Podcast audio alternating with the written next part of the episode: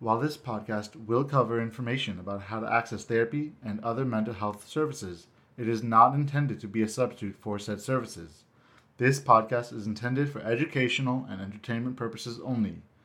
If you feel you are in need of mental health assistance, please seek out licensed professional care in your area.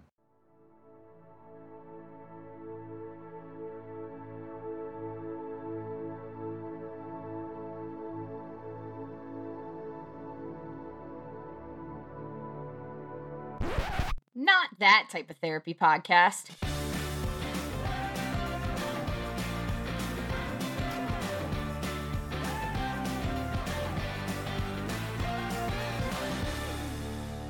All right, we are back uh, for our mental health quest. Um, I am Charlene McPherson, LCSWC, and my co host. I am Benjamin Taitz, registered psychological associate, psychology doctoral candidate, and soon to be graduating this year. Fingers crossed. Pray to all the deities, please. um, and we have our special guest here. Uh, go ahead and introduce yourself. Hi, everyone. My name is Dr. Isaac Taitz. I am the uh, head clinical psychologist and president of All Mind Health and All Sleep Health. Uh, is a um, psychological services corporation serving patients in California in person or online, specializing in uh, kids of all ages from 5 to 75, and especially in sleep and dreaming. But I can't imagine why that would be important. yeah, because that's our episode. it's, it's almost like we specifically asked you because of that specialty. Yeah, it's almost. Yeah, almost like we're here because that's the topic of our episode sleep and dreaming. Isn't that exciting? It's almost like we planned this. It's a dream come true. He's got all bunch of sleep puns. Yes, don't, don't be sleeping on these puns. All right, so Benjamin, I'm gonna take a back seat. Benjamin's gonna gonna take the driver's seat. I'm gonna be the audience today, and I'm very excited to actually learn quite a bit about sleep and dreaming. So go ahead, Benjamin. It's all yours. All right. Well, so first of all, uh, Dr. Taitz, and also for our listeners who might remember Dr. Taitz from our ADHD episode, uh, he is my brother, so if I slip and just call him Isaac, that's because I'm just used to calling him by his name and not his title. So, Dr. Isaac, can you please uh, give a uh, brief introduction to this your study of sleep and dreams and how it relates to therapy? Sure, soon to be Dr. Ben. so I got started studying sleep uh, actually the first time I really got into it was in AP psych class in high school. Uh, for those of you who have experienced that joy, um, I did. we had some sort of projects, and um, actually, our our dad had been interpreting uh, my dreams since I was little. So I thought, oh yeah, it'd be interesting to kind of chat about it. Yeah, it was kind of a, a cultural thing, you know, his mother before him, then he did it for me, and so I thought like this would be interesting. So I had interviewed my brothers and some friends of mine about their dreams, trying to see if there was any patterns, and like you know, did well enough on that. Didn't think too much of it. Fast mm-hmm. forward, I was in grad, in undergrad and pre med, and I saw this movie, Waking Life, by Richard Linklater, which was this like fascinating rotoscoped film that every scene was a different, you know, setting and person and, and context. And they had a section in there about lucid dreaming, the ability to be mm. aware of yourself while you're dreaming and maybe even control it. And I was flabbergasted. I was surprised that this is a thing that people can do. Let me check on this. So I went to Google Scholar, not just straight up Google, because I wanted to actually find some empirically validated studies. And I saw that some of the earliest uh, literature on it came out of Stanford University out of a dissertation by Stephen LaBerge, who uh, you know still teaches a few uh, lucid dreaming courses in Hawaii if you ever get around there. So I realized that this was a real thing. I needed to go and check it out, and I joined the uh, the sleep lab at Cornell and got to uh, put electrodes on people's scalps and uh, watch their EEGs while they were sleeping and then I That's fell asleep. Exciting. Exactly. And uh, I got to sleep in the uh, in the sleep lab as well as a participant, and had some interesting sleep paralysis episodes there. We can talk about that later. And um, eventually did my honors thesis on lucid dreaming and depression, uh, conveniently around the time that Inception came out. So I used that as a poster and got twice as many participants, but also extra credit in class helps. And uh, then I published that uh, in a journal, uh, presented it at the International Association for the Study of Dreams, which is a international conference uh, for researchers and clinicians, as well as uh, other uh, non academic or non psychological focused individuals who are fascinated with dreaming. And I also took that to graduate school, uh, but instead of lucid dreaming, I shifted gears into uh, grief and bereavement dreams, where I did mm. my dissertation on the cultural differences on how we dream of the deceased. And throughout that, I shadowed at the uh, the Stanford uh, Sleep Clinic, conveniently coming back full circle. And I've been working with patients on helping their insomnia as well as using their dreaming uh, to help their therapeutic outcomes. That is a lot of dreams. Mm-hmm.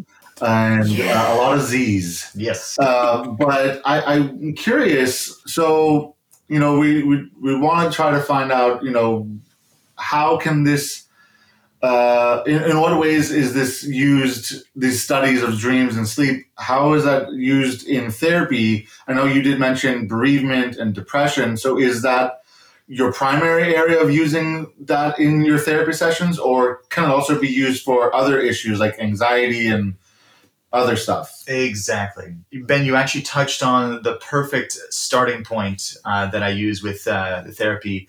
Depression and anxiety, we call the common psychological cold. Everyone's going to, you know, dip into that at some time in their life, whether it's formal uh, diagnosis or just general adjustment but one of the main symptoms that overlaps between depression and anxiety is sleep problems. If you're feeling worried about the future, you're probably going to have a hard time getting to sleep or staying asleep. Or if you're depressed, you might also have a hard time with sleep, maybe even oversleeping or having insomnia as well. So I like to address that if it's a shared symptom as the first and foremost symptom with my patients after formal intake battery an hour or so if we get these main diagnoses i always want to finish off that first session with either getting them to just start recording uh, in the morning just when they went to bed when they you know think they went to sleep when they woke up how many times did they uh, wake up in the middle of the night. And most times just by monitoring a symptom, monitoring some behavior, it can start to get better, whether it's number of reps at the gym or pounds on the scale or calories you eat. If you're starting to track it, you can start to improve upon it. So I love, I love it. It's so good. Uh-huh. This cognitive behavioral stuff is just like as soon as you start paying attention to it, it starts going down, but then it kind of evens out. yep. So this is CBTI or cognitive behavioral therapy for insomnia. So uh, if I can get them and uh, to start to work on their sleep, just to record it, or once they bring that in every week, we check in on their sleep scores and see where is the issues.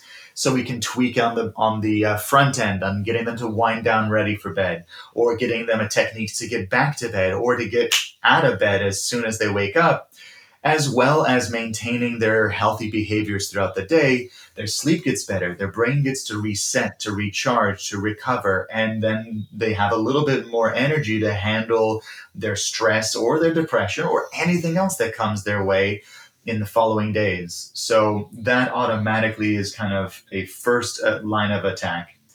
But beyond that, uh, most folks who are going to have, let's say, any anxiety disorder, OCD, PTSD, you name it, if they're getting better sleep, they're probably going to have better resources to handle that. So it makes it a little bit easier to apply the techniques from there.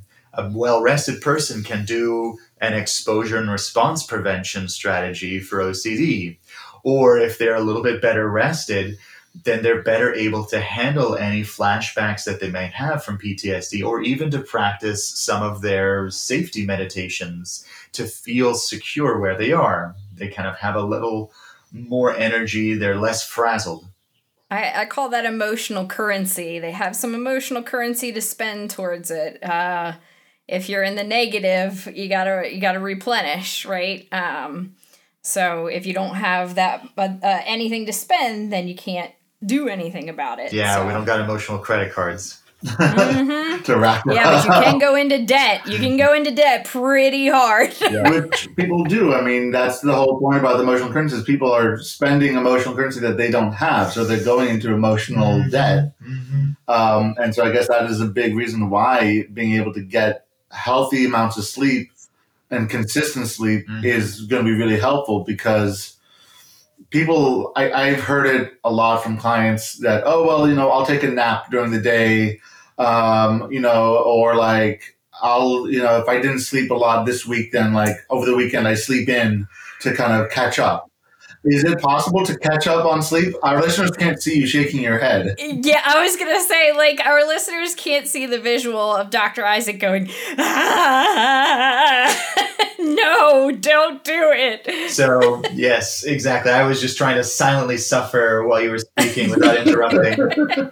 so you're absolutely right. Um, catching up on sleep is a tricky kind of a myth. Um, sleep debt is a illusion. We don't actually have um, this kind of a mini battery um, in in our system that just only fills up a certain amount and if you are in the negative, then you can just fill it up a little bit more. Our body likes consistency. Our body likes a rhythm and a routine. And so if you're going to bed um, at odd hours of the night, you're kind of, you know, staying up till late, either, you know, catching up on work or, you know, trying to get yourself some you time because you've been working all day or striving or struggling all day. A lot of people will sacrifice some sleep just to get a little bit, one more episode. I need some me time. it's important, but you got to carve that out during your waking times and you got to protect your actual sleep times because it's going to make it easier to get your work done so you can have your you time. It's a weird system, but nonetheless, that consistency of sleep, same time to bed, same time to rise, makes someone healthy, wealthy, and wise. I'm stealing that from another smart Benjamin Franklin. So, if you're able to get that consistent sleep, actually, I do tell my patients that lets your body know when it can fall asleep, when it can expect to go and wake up, and it fills that natural battery. So, the, the metaphor works here with restful sleep. It expects it and can follow through.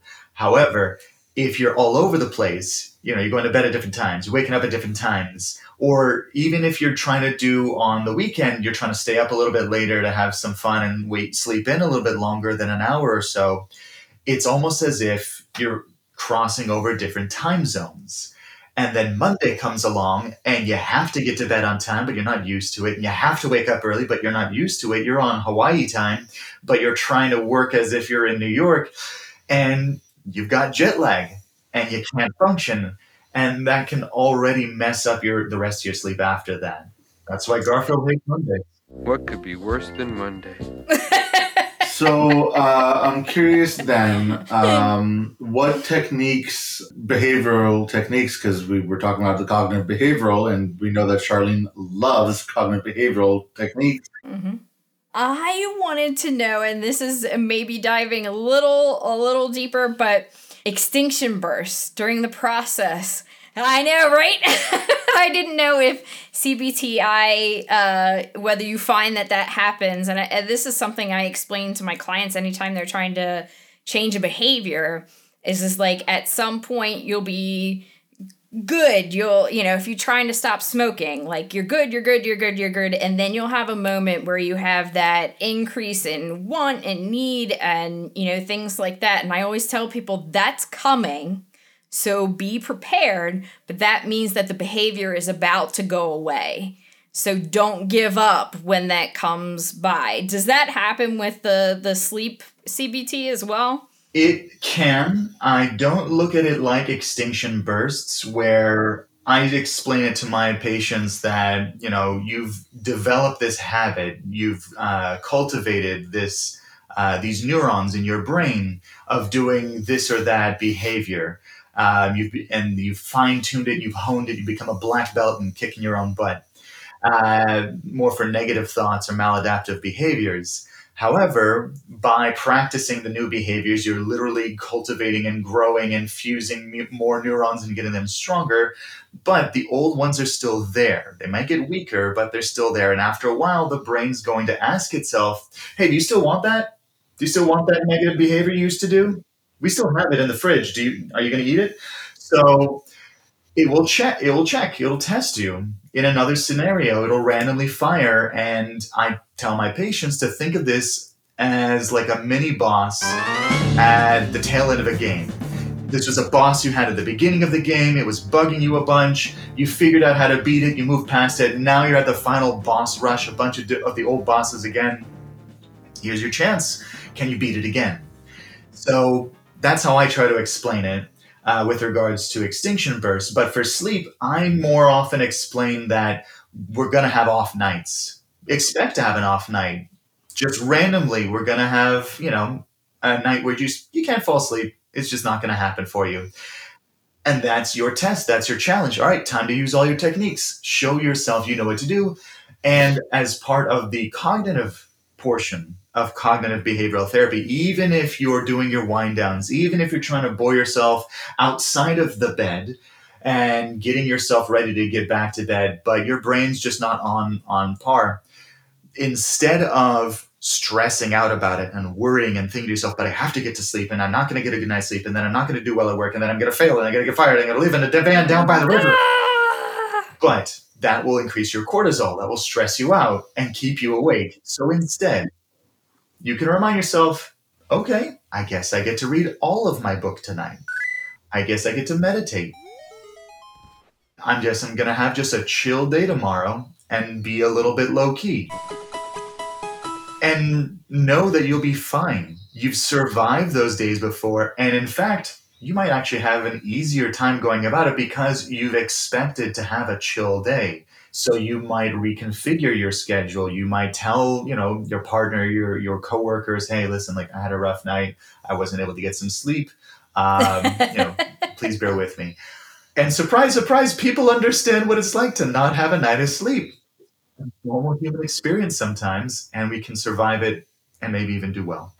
It, it kind of reminds me, you know, the this extinction burst uh, and the off night of sleep. It, it's very similar to, you know, when people are recovering from addiction, the lapse versus the relapse. Mm-hmm. So a lot of people will mistake that one lapse as, oh shoot, okay, well I failed, and so I might as well just go all the way in, right? But as, as I tell my clients a lot of the times, you know, no, that's it's just a slip up. Like you you stumbled, you stumbled, you fell, but that's okay because you can. The, a slip up is a setup for future success. Mm-hmm. Um, and so, fine, okay, we have an off night. Like, how am I going to handle that? How am I going to still take care of myself, even when I didn't succeed at what I wanted to do in that moment? Mm-hmm. Um, so, I, I think that leads back to those behaviors of how do we set ourselves up for consistent, healthy sleep? Mm-hmm. Good question. So uh, I'll say this real quick on, on what you were referring to for for those uh, substance uh, models. Definitely being able to have a little bit of grace with yourself, and uh, whether it's sleep or substance or any other behavior you were trying to kick, if you catch yourself doing it right then and there, that was a slip. If you caught yourself, Oh, I do that all just the like even a grown person can slip on flat ground and you catch yourself. Cool. Um, and if nobody saw all right i can keep on rocking it. And if somebody saw and you keep on walking cool no big deal. And even if you have like an off night all right like that was a that was a lapse in your sleep but okay like that sucked but you could handle it and you get back on the horse. And even if that turns into an off night of sleep and then the next night is is rough and then you over undersleep and you try to overtake a nap or you try to oversleep the next and then you get into um, unfortunately an insomnia episode again then you can come to a CBTI specialist or a therapist that knows how to work with that modality. And so they would work with you on finding and resetting your behavioral sleep uh, hygiene. So, one of the main things that I'll tell folks is first off, we need to find out when are you aiming to wake up in the morning to consistently wake up in the morning. So for all of your listeners, you can actually get out a piece of paper or your phone and jot down when is your intended wake up time? When do you have to absolutely wake up um, to get to school, to get to work, to you know get your family members to those things, and jot those down. And once you know when you definitely have to wake up in order to get yourself ready on time, now we're going to work backwards from that. So you know yourself best, approximately how many hours you think you really need to get a good sleep. And so just calculate backwards from there. All right, so that's when you aim to fall asleep. But it takes a little while to fall asleep, about like 30 ish minutes or so for a normal human being. So that should be your bedtime. That's around when you aim to get yourself into bed. Okay, cool. But what you are going to do before then? How are you going to wind down? So the crazy thing about sleep is that you can't just will it, except for our dad. Whenever we're on a plane, he can just out, but he's an expert in that. So he is the master, and we'll eventually get to that point later down the line. So for all of us regular humans, uh, 30 minutes before you're aiming to go to bed, at the latest, sorry, at the earliest, uh, the least, 30 minutes before you're aiming to go to bed, I always suggest we find a screen free wind down, mainly because screens, you know, screen light shooting into our eyeballs, our brain doesn't know that that's not daylight. Even if you have a blue light filter, even if you're using a variety of apps for your computer, it's still photons booping into your eyeballs and releasing those cortisol, that stress hormone that's the opposite of uh, melatonin, which your brain naturally produces. So if you can turn off those screens, close your computer, turn off your phone, then you're setting the stage for sleep. It's a natural process. So the dimness, the darkness, we're not really canaries, but you you know get us in a dark enough room like a theater and we'll fall asleep. So all things considered, I try to brainstorm what's a chill, relaxing, and distracting, entertaining thing to do as you're winding down for bed. Some people obviously will take a shower before bed, will brush their teeth, will put on their PJs. Nice. And you can play some pleasant music or whatever in the background. Keep yourself distracted. Good. You can read a book. That secondary light, light bouncing off of the book and into your eyes. It's not direct light. Your brain can handle that we've been with physical books for a little bit longer than we've been with screens, uh, evolutionarily speaking. But a lot of folks are really getting into audiobooks and podcasts and music so they can set their phone the last thing before they put their phone down they'll put on a podcast they'll put on an audiobook i'm personally listening to uh, the the third book in the dune series and so, even though I'm hearing about all this political intrigue and mind reading and lasers and, and you know, blades of, of sandworm teeth jutting into people's faces, I'm just cuddling up in my bed going, ah, yeah. That's what I actually listen to the same podcast over and over and over again, like because it's a D and D real play podcast. So, and they've been going for yeah, this nine, ten years. Are you listening to Critical Role? No, not Critical Role, but it actually came way before Critical Role. Um, they're called Greetings Adventures now, um, and it's a real play podcast. They started in fourth edition, um, but because I know the story so well. Um, it's still distracting. It's still interesting because I'm listening to what they're doing and I know exactly what joke is coming up and everything like that. So I won't necessarily laugh it's just more of a familiar thing to hear to distract me. And I'll set that that uh, timer for 15 minutes to shut it off. And I'm done. Uh, less than 15 minutes, I'm done. I'm yep. out. You always got to rewind and rewind and rewind. Yep. just over and over and over again. mm-hmm. In fact, you're touching on an important point that familiar things can be really easy and boring to fall asleep to or to uh, rewind yourself back to sleep. So, if anyone is having trouble waking up in the middle of the night and having a hard time getting back into bed, this is where you can use those familiar things or boring things. First of all, to get out of the bed after like 20, 30 minutes tops. So the bed is just for sleep or sickness or sex, not for stressing and staring at the ceiling. So you hop out a of bed. A lot of S's. I like alliteration. a lot of alliteration. So if you can get out of bed and go to a comfy nest area, could be a lazy boy, could be a beanbag chair, could be a stuffed Snorlax, whatever. And you just let yourself once again reset the same way, screen free, of course, either listening to or rereading something familiar or boring. In the middle of the night, we don't want anything too terribly exciting. So an old textbook from a class that you fell asleep in anyways. You're going to fall back asleep in there. Your brain is going to want to just cut out. No i don't want to listen. Oh shut up. I'm done. I'm done. I give up. And then once you get your head bobbing and your eyes fluttering and you're rereading the same things or you're feeling yourself micro sleeping just lightly easily walk yourself back to bed and let sleep take over from there. So what you do to get back to bed, you can do to wind down for bed, and now you have yourself a new sleep schedule. However, it helps to have a professional to check in with you and help you course correct along the way in case something's missing or something's off. So, that's my suggestion for folks to get back into a consistent set of sleep and not expect it to work the next night. It's going to take a little bit, a week or two or three. Now, I have a question. So, a lot of people always talk about people who don't get enough sleep. But the people, I am a person that gets too much sleep and ends up um you know it ends up being this very same issue you know all of the same symptoms and things like that. Um but if i get too much sleep that's my problem. So what would your your suggestion be for people who get too much sleep?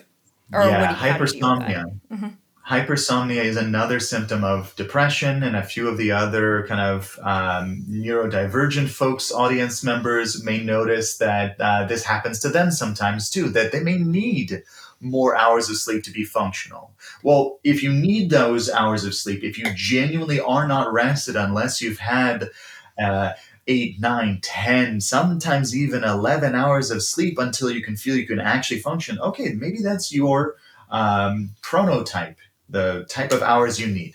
For those of us who oversleep and then somehow you wake up and you're like, I slept so much, how am I still tired? So your body only needs a certain amount of sleep and it, it changes as we age, gets less and less as we get older. So what you needed when you were a high schooler, you may not need nowadays. You may need less. You might be just fine with, you know, seven, six, or even five hours of sleep. So finding that amount, you can kind of experiment with a therapist can be helpful too. But if this is a problem for you, that stimulus control that I was talking about earlier, getting yourself out of bed on time can be really helpful. It's one thing to get yourself out of bed when you can't go to sleep. You're already awake. You can decide to get out of bed and realize you've rolled over once, twice, three times, you're out. I call that the three strikes rule.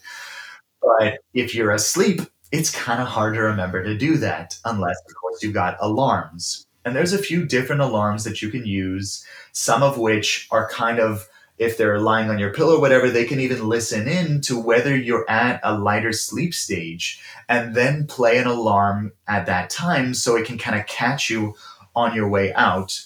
And once you do have that alarm, the trick will be to make sure you've got something ready to do, something exciting and engaging and distracting right in the morning that you would more much rather do than stay in bed.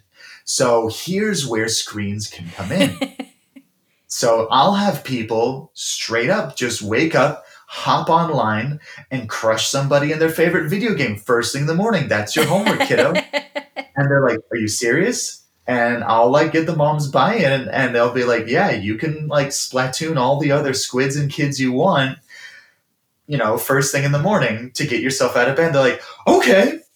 And if the video game set is downstairs, it's outside of their bedroom, they're already out of the room, they're already out of the bed, they're already up, they're ready to go, and they're happy. So that makes a whole much better start to the day. Other folks might really like a hot cup of coffee in their breakfast nook where the sunlight's smacking on their face and releasing vitamin D in your skin, which wakes you up, which stops the melatonin production, and once again gets that cortisol going. And also, if you're drinking, you know, something, you're eating something, you're getting your digestive tract going. Mm, it's not the best idea to hop back into bed when your digestive tract is going. So you get going, and that helps too. And and is that uh, exercise people, people who exercise in the morning?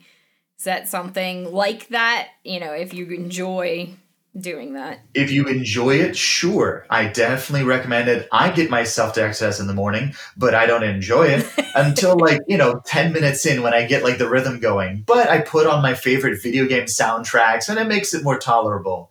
So that's more of a hygiene thing. My first thing in the morning that I do is I'll write down whatever dream I was remembering there, and then I'll meditate a little bit, and then I'll do a little brain game that's a little bit more fun and engaging. And then I put on my, my jock jams. Let's get ready to rumble! and uh, get my exercise going. I'm glad that you brought up remembering the dreams and everything because I wanted to kind of shift into the more dreaming side and not the behavioral sleep side. Uh, because you mentioned lucid dreaming is how you got started in this. Mm-hmm. I, I'm curious, especially with regards to a lot of people, you know, might struggle with nightmares, especially if they have PTSD or other Yeah. trauma issues. Uh, how do we handle that? So, if anybody is having a reoccurring nightmares, the same nightmare or, or thematically similar nightmares, um, either again and again and again, either the same night, multiple nights in a row, or just frequently, uh, I definitely recommend finding a, a therapist with some sleep training and ask them if they do something called imagery rehearsal therapy or IRT. This is a really fascinating therapy that uses our abilities to rehearse something to get used to it. Just like with studies have shown that people just imagining shooting free throws having a similar boost in their performance as people who are physically practicing it. You're literally exercising the same neurons in your brain as you imagine yourself, you know, uh, sinking those balls. So, if you're able to check in with this therapist, and they may have you write down that nightmare initially, write it down from as much in the beginning as you remember, as many details as you can recall, all the way down to the very end, as far into the end of it as you can remember on one sheet of paper. And then on another sheet of paper, you rewrite it, you re-script it. And you start at the very beginning because that's what those same neurons are going to be firing. It's going to start the same way. It always starts the same way. And you change a point before it gets to be too spooky, too scary, too skeletons. So you instead turn it to the positive, or at least to a neutral side. So, for example, and the therapist should never tell you what you should make your dream. It's got to come from your mind because that's probably going to be the best one for you. So if you, you know, had a dream you're going down your same old high school, you turn left and there's a test that you had to do, and oh no. So instead, you may rescript it. You go down the same high school. It starts the same, but then you turn right, and then it's a pizza party. Yay! So it makes it a, a little bit more pleasant for you. So you rewrite it that way, and then you destroy the original nightmare. You tear up that old piece of paper, you flush it down the toilet, put it in a safe uh, location, and and lock it up forever. Whatever you want to do within reason and you know safely. Um, and then you rehearse the new dream from the beginning, and you imagine yourself literally physically going through it as if you were imagining yourself going down that hallway and you can feel the steps and you can see the lockers and you see that poster and you you see the door to the left but you choose the one to the right and you see your hand opening the handle and you smell the wafting of pizza and all of your best friends are there and they've got all your favorite toppings whether you are for or against pineapple so and you rehearse it again and again and again like you're preparing for a play And you do it multiple times during the day, and especially whenever you get reminded of that old nightmare, and definitely before bed. And, if, and as you're rehearsing them, you are literally growing those neurons, just like we were talking about that behavioral approach. And you are weakening those old nightmare neurons, really, so that they are not as strong. And eventually, the dream will start again. It'll go down that path, but you will just turn right and have your pizza party or whatever it is you choose to do. I have a question. I have a question. if you can't tell, uh-huh. it's like looking at me. Like, yes, I knew, I can tell you have a question. um, so uh, when I was a kid, I had a problem with the dreams like this, and my mom gave me a dream catcher. Ooh as soon as I got the dream catcher, we made it and we like told the story about how it catches the bad dreams, but the good dreams go through. Never had that repeating dream again. Was that like lucid dreaming? Was that like me controlling it?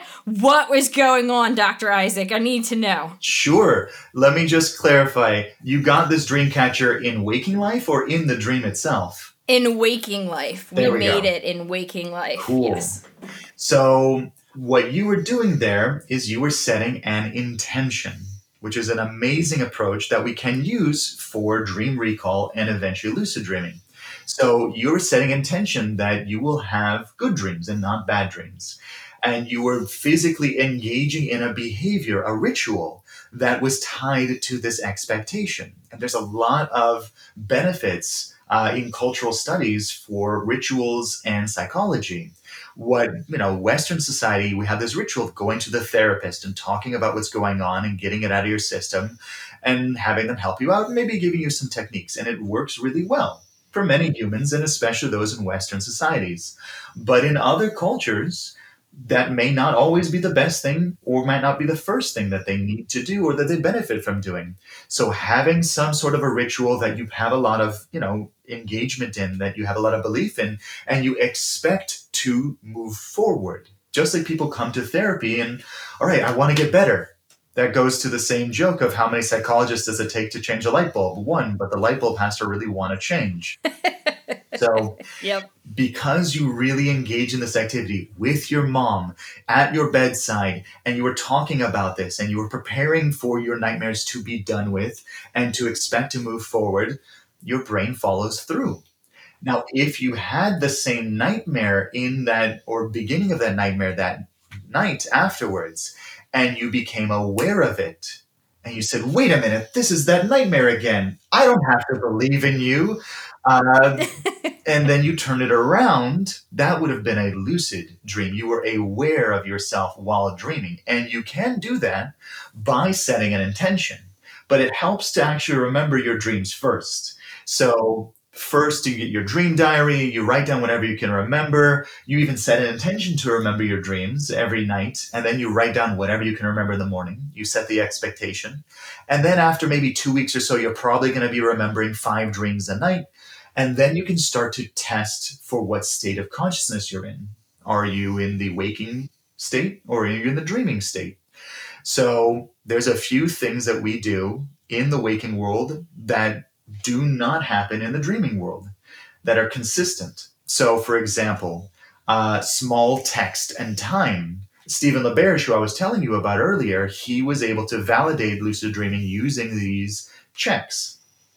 He referred to them as reality checks, though that uh, had caused a rift in the field. Oh, is this saying that dreams aren't reality? But at the last IASD conference, I got to ask him about it, and he pointed out, yeah, no, are you in the dreaming side of reality? You in the waking side of reality? It's like, of course, Stephen. Of course. That makes perfect sense. Well done. So you can check your clocks. And because they're running on electricity and mechanical, you know, gears and wires, they don't depend on your imagination to work. So right now I'm looking at the clock, I see what time it is, I can look away and look at you all and then look back and yeah, okay, we're within the same time frame. Or text, same thing. It's ink on paper or electronics, you know, uh, pixels on a screen. So I can, you know, look at text and look away and look back, and it's pretty much the same. However, uh, in a dream, that depends on what the heck I'm thinking about, what I'm imagining. uh, old, uh, longtime watchers of Batman the Animated Series might remember an episode where Batman finds himself in a in a you know in a library and he opens up a book and he looks at the book, but the text is strange. It's modulated. It it fades away. It changes languages, and through this he realizes he is dreaming, and he is able to break out of it. So, if you can catch yourself uh, in a situation, basically the state check, you might as you've been writing your dream diary, you might recognize you have a few of your own dream signs. Your best friend from high school always ends up in your dreams. So if you ever think of them or see them, that's a sign that either you're dreaming or time to check. Or if you happen to see a big red dog, all right, well, either you've been watching the Clifford movie or you're probably dreaming. So whenever these concepts arise, all right, time to do a state check. And so you check your watch, you look away, you look back, okay, same time. But if this were a dream, when you'd look back, the hands of the clock might be spinning, there might be multiple hands, or the digital, you know, numbers might be different. It'd be 999 o'clock, and that's not a thing that happens. And now you may know you're dreaming. There's other te- there's other tests like turning on and off light switches. The brain cannot repaint the whole room, so it might turn some on and turn some off, or won't work. But if you don't turn on the lights, that might just be an electrical, you know, wiring. Don't go flying out your window, please. Uh, so one that you may have on you at all times are your hands, hopefully, uh, or at least you know some digits. And in waking life, you know, you have your usual number of hands that you're used to, and they can only do so much, and they can only stretch so far. But in a dream, if you're noticing that your hands are pixelated or blurry, have extra fig, you know, you know, digits, you can test by pulling on an on a finger and it will stretch like rubber. Or you can kind of poke a, a finger through uh, you know your palm and it'll stretch on its way through. And now you know you're dreaming. So that one's a little bit more handy so uh, Hold on, I have to appreciate that pun first before we move on. Okay, now you can move on. you know, um, I want to kind of because, as our listeners know, Charlene and I like all things geeky and pop culture and whatnot. So I have to ask the question because you did mention Inception at the beginning of this episode. How realistic to the study of dreams and whatnot is Inception? Sure.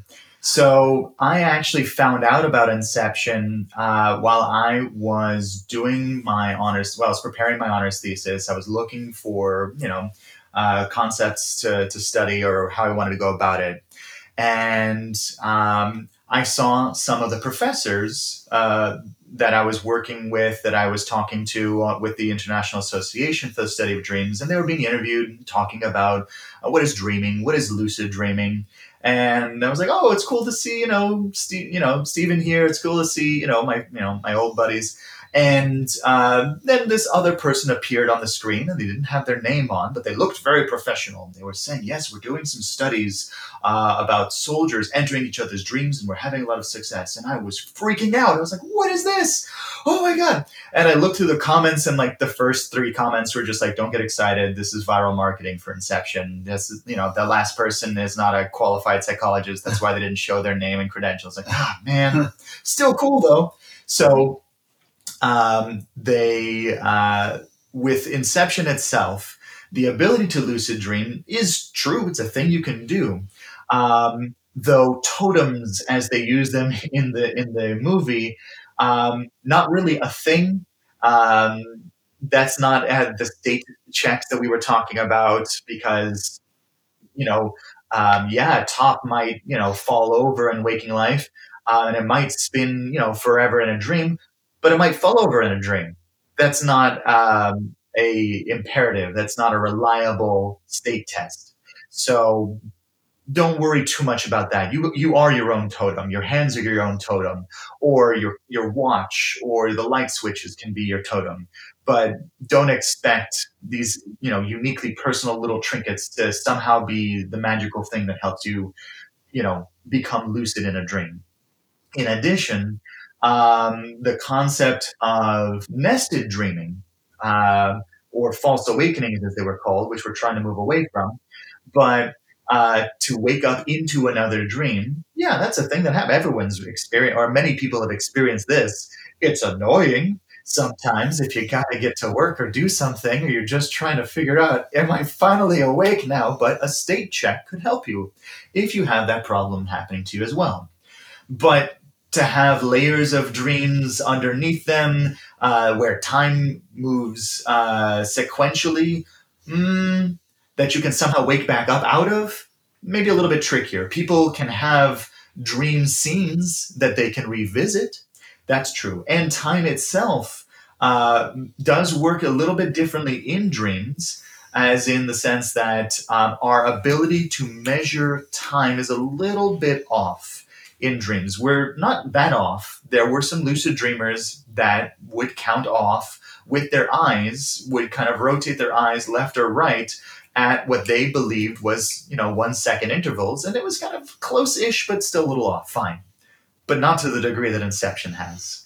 Um, going uh, using dreams as a literary device is a very common tool that our ancestors have used for eons and eons and it's very useful because it is fantastical it is a fantasy in fact that's where the word fantasy comes from a dream so that's why I love dreams and fantasy and sci-fi and all that good stuff too.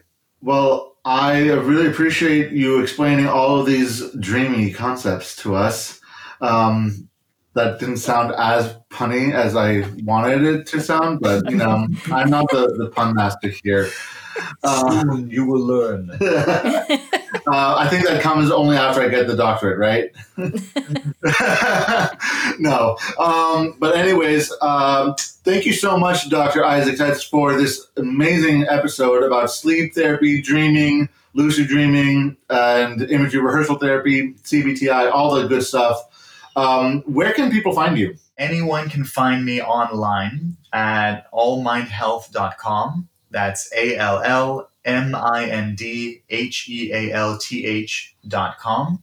In addition, all of the socials on Twitter, on Instagram, on TikTok, uh, All Mind Health or All Mind Health One. I don't know who got All Mind Health before me uh, for one of those. Uh, so yeah, uh, you'll also see me presenting with Ben at the TAGS conference uh, coming up. That's the Therapy and Geek Gaming Summit. Yeah. Uh, we'll be presenting on what's our presentation, Ben? We will be presenting on super helpers, uh, healthcare professionals' representations in dr- in not dreams, uh, you know, in, in geek media. If that's not a Freudian slip, I don't know what is. um, and also for our listeners who listened to our special um, episode where we played a recording of my panel on potatoes and power at LA Comic Con. Isaac was in that. Uh, we do often present together on panels at various Comic Cons. which you can see on our YouTube channel, uh, All Mind Health. Uh, we have presentations from LA Comic Con on uh, not only Multiverse of Madness, but also Potatoes and Power, uh, Star Wars, Mindfulness and the Force, and thematically enough, The Sandman. So go ahead and check those out. Yes, please do. Um, and we also uh, were presented uh, at WonderCon recently, last month. Um, so that video will soon be up as well. And uh, beyond that, if any of the things that we've talked about today seem that it may be helpful for you, uh, in addition to checking in with your own therapist, uh, especially if you're outside of California, because I'm not licensed outside of California, but for anyone who is inside of California who you know would benefit from or who would like any of uh, these services, you can request services through that allmindhealth.com. So I think that's a, a good place for us to end the episode. Thank you, all of our listeners, for joining us on this uh, Dreamscape episode. Um, please rate and review us on all the podcasting places that you listen to us. Share with your friends. Uh, we want to get the word out about the therapy quest, mental health quest, not therapy quest. That's a very different thing. Um, so please, yeah, rate, review, and you can find us on Facebook and Twitter at MHQ Podcast. Yep, that's where you can find us. Thanks, everybody. Uh, and you can find me at Nat20 Therapy. Where can they find you, Benjamin? Just at the MHQ Podcast. I do have this other podcast, My Hair Therapy, but it is on the. It's still kind of in cryo sleep right now. so when it when it gets revived, when it wakes up, I will s- s- advertise it more. All right. Thank you, everybody, for coming, and we'll see you next time. Bye. Bye. Bye.